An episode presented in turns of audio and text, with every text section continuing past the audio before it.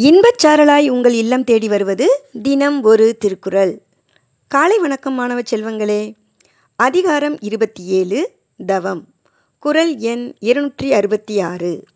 தவம் செய்வார் தம் கர்மம் செய்வார் மற்று அல்லார் அவன் செய்வார் ஆசையுள் பட்டு.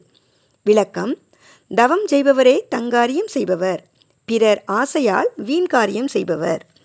தவம் செய்கின்றவர் தமக்கு உறுதியாகிய நற்செயலை செய்பவராவார். தவம் செய்யாதவர் ஆசை வலையில் சிக்கி தமக்கு தீங்கு இழைத்தவராவார் என்று கூறுகிறார் திருவள்ளுவர். மீண்டும் குரல். தவம் செய்வார் தம் கர்மம் செய்வார் மற்று அல்லார் அவம் செய்வார் ஆசையுள் பட்டு. நன்றி மாணவ செல்வங்களே இந்த நாள் இனிய நாளாய் அமைய வாழ்த்துக்கள்.